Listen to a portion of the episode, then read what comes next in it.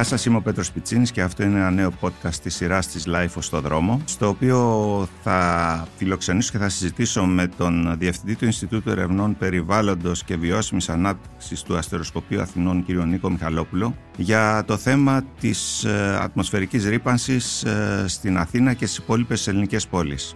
Αν δεν θέλετε να χάνετε επεισόδιο της σειράς podcast στο δρόμο, μπορείτε να μας ακολουθείτε στο Spotify και στα podcast της Google και της Apple. Είναι τα podcast της Lifeo. Γεια σας και πάλι. Ε, όπως είπα και στην αρχική εισαγωγή μου, σήμερα έχω τη χαρά και την τιμή να φιλοξενώ στο podcast στο οποίο θα μιλήσουμε για την ατμοσφαιρική ρήπανση τον κύριο Νίκο Μιχαλόπουλο, καθηγητή περιβαλλοντικής χημίας στο Πανεπιστήμιο Κρήτης, και Διευθυντή του Ινστιτούτου Ερευνών Περιβάλλοντος και Βιώσιμης Ανάπτυξης του Αστεροσκοπείου Αθηνών. Γεια σας. Καλή σας μέρα και ευχαριστώ πολύ για την πρόσκληση. Ε, να είστε καλά. Ε, το θέμα της ατμοσφαιρικής ρήπανσης ε, φυσικά μας απασχολούσε ανέκαθεν εδώ και πάρα πολλά χρόνια, αλλά το τελευταίο διάστημα έχει οξυνθεί πλέον η κατάσταση ε, και είναι και κάτι το οποίο έχει άμεση σχέση και με την κλιματική αλλαγή, αν δεν κάνω λάθος. Ακριβώς, το θέτετε πάρα πολύ σωστά. Ε, καταρχάς, ατμοσφαιρική ρήπανση και κλιματική αλλαγή είναι ε, δύο όψεις του ίδιου νομίσματος.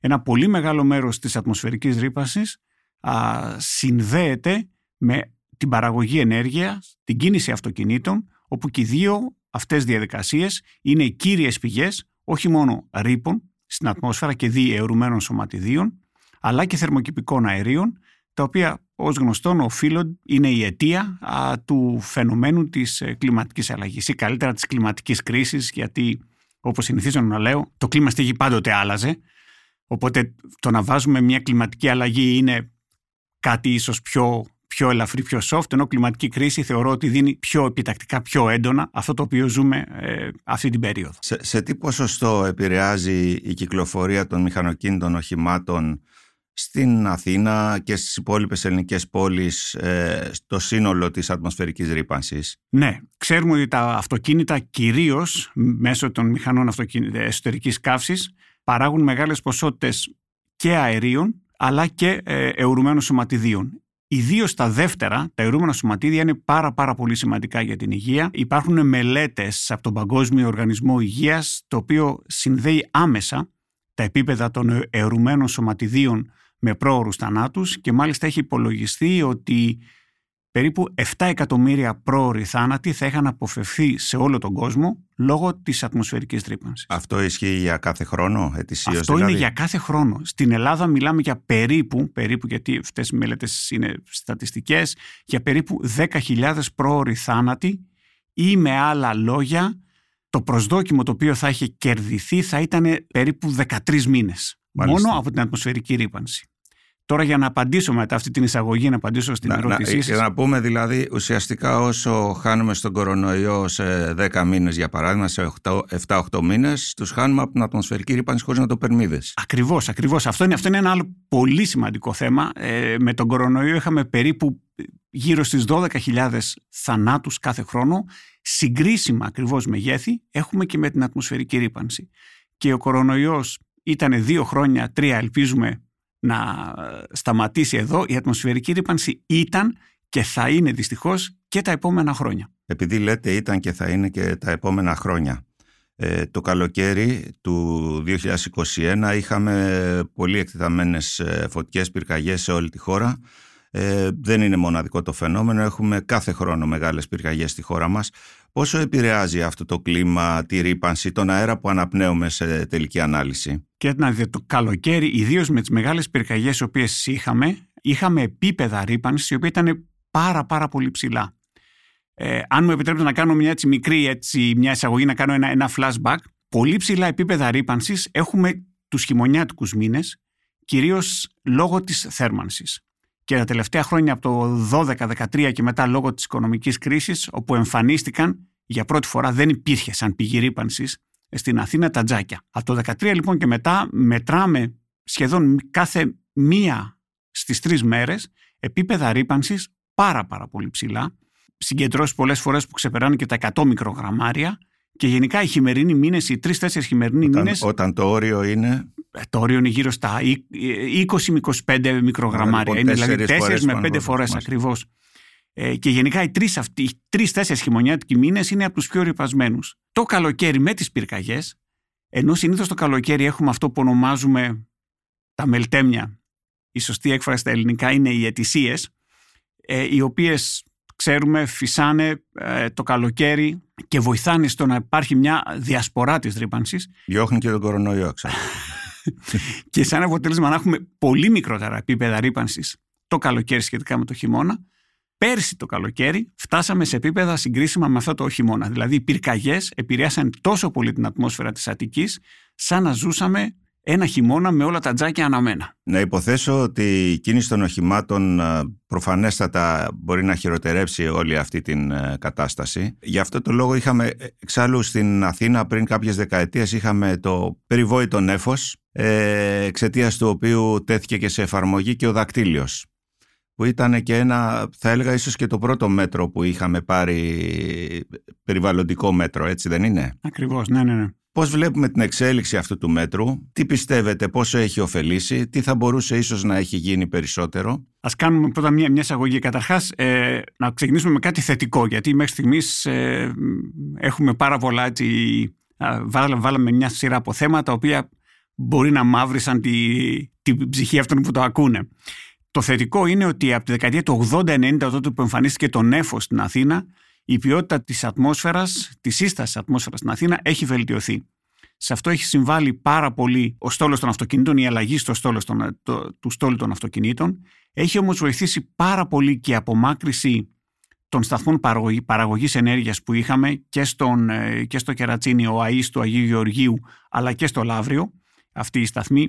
Και γενικά έχει βοηθήσει εντός εισαγωγικών η οικονομική κρίση με όλη την αποβιομηχανοποίηση που έχει υπάρξει στο, στο λεκανοπέδιο. Συν όλα τα έργα, το μετρό κτλ.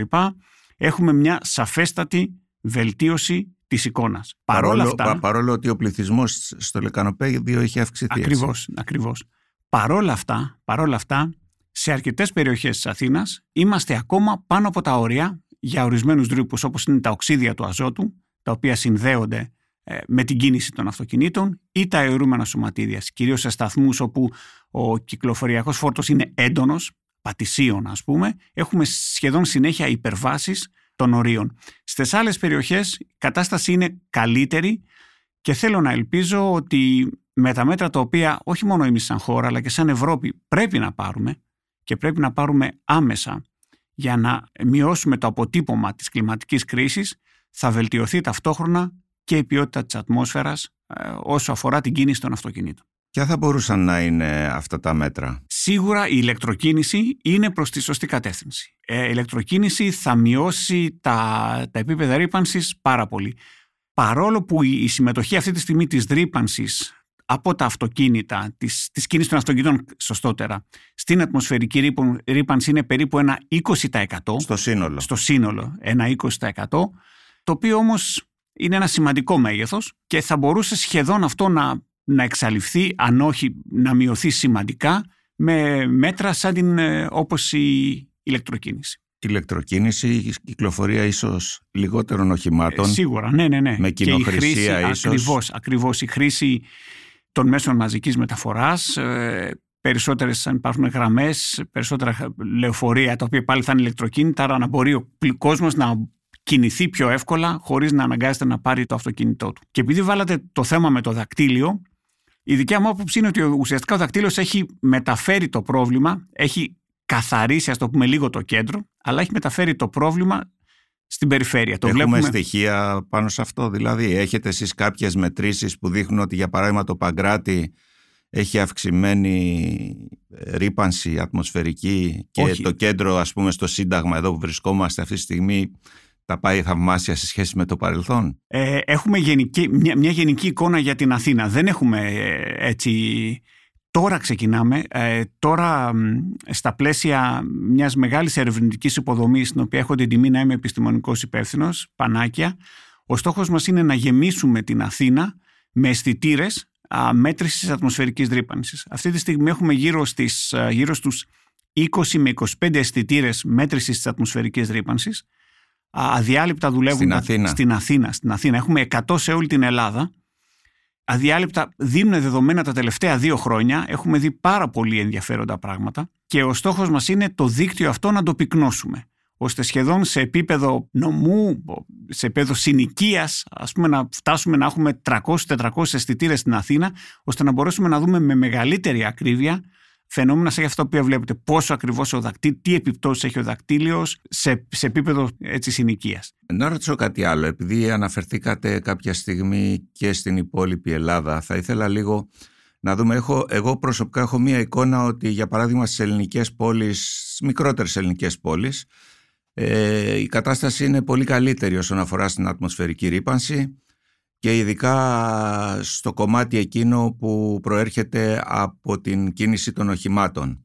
Τι συμβαίνει, τι ισχύει ας πούμε στη Θεσσαλονίκη, τι ισχύει στα Γιάννα, τι ισχύει στο Ηράκλειο, έχουμε κάποια εικόνα. Ένα μεγάλο κομμάτι της ατμοσφαιρικής ρήπανσης οφείλεται σε ένα παράγοντα που λίγοι τον έχουν ακούσει, λίγοι τον ξέρουν, αυτό που ονομάζεται μεταφερόμενη ρήπανση. Η ρήπανση η οποία μας μεταφέρεται από τις γειτονικές χώρες αν θέλετε ε, και η οποία γιατί δεν υπάρχουν σύνορα ακριβώς, στον αέρα, Ακριβώς, ακριβώς.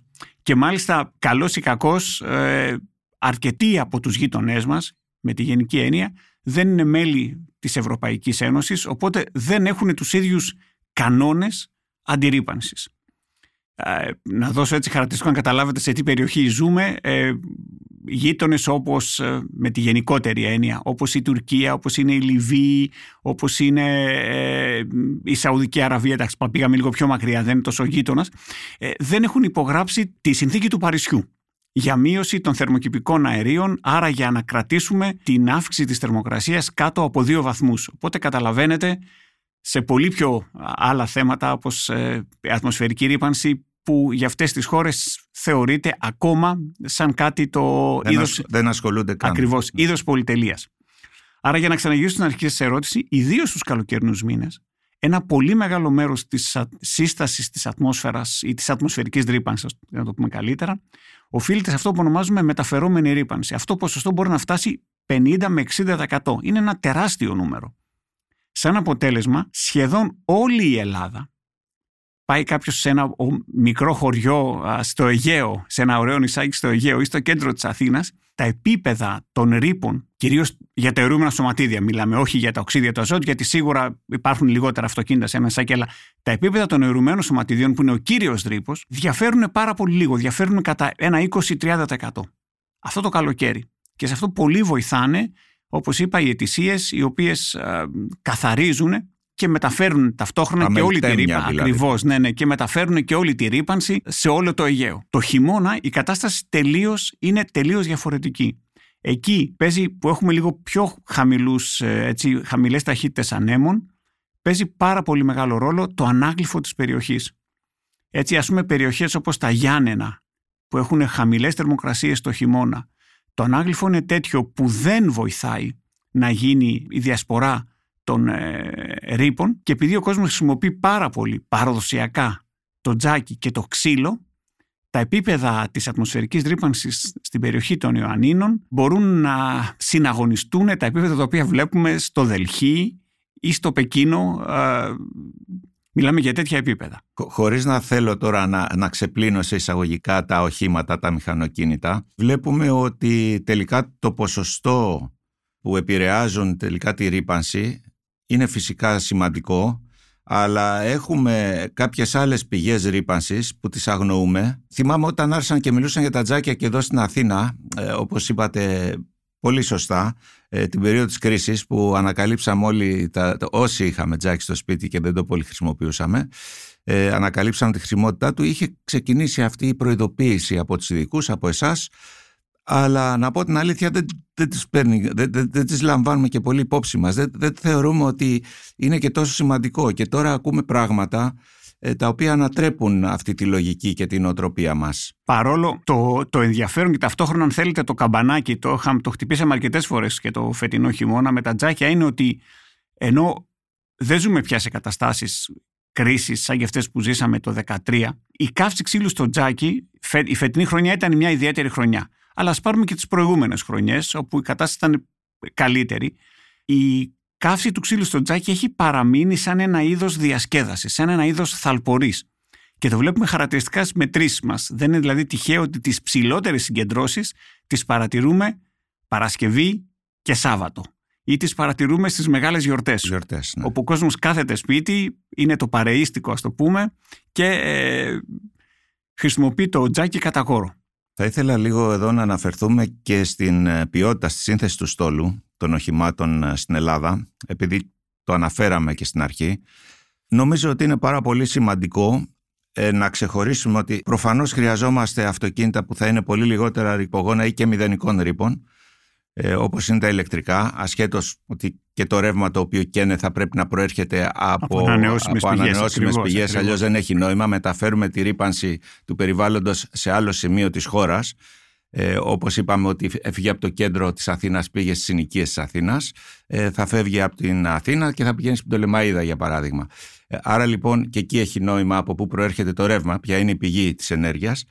Ε, ήθελα λοιπόν να πω ότι ε, ένα μεγάλο πρόβλημα είναι η κυκλοφορία ρηπογόνων οχημάτων στα κέντρα των πόλεων. Και υπάρχουν κάποια οχήματα τα οποία κυκλοφορούν συνέχεια στα κέντρα των πόλεων. Δηλαδή είτε μιλάμε για λεωφορεία, είτε μιλάμε για ταξί, είτε για κάποια βανάκια επαγγελματικά που κάνουν μεταφορές, τροφοδοσίες κλπ. Εκεί δεν θα έπρεπε να εστιάσουμε περισσότερο. Δηλαδή δεν είναι μόνο ποσοτικό το θέμα, αλλά θα έπρεπε ίσως να χαρτογραφήσουμε, να δούμε σε κάθε αστικό κέντρο τι είδους οχήματα κυκλοφορούν κατά κύριο λόγο εκεί και κάνουν εκεί τα περισσότερα χιλιόμετρά τους και να εστιάσουμε στην αντικατάσταση, στη βελτίωση, στην αναβάθμιση του στόλου των συγκεκριμένων οχημάτων. Ναι, ναι.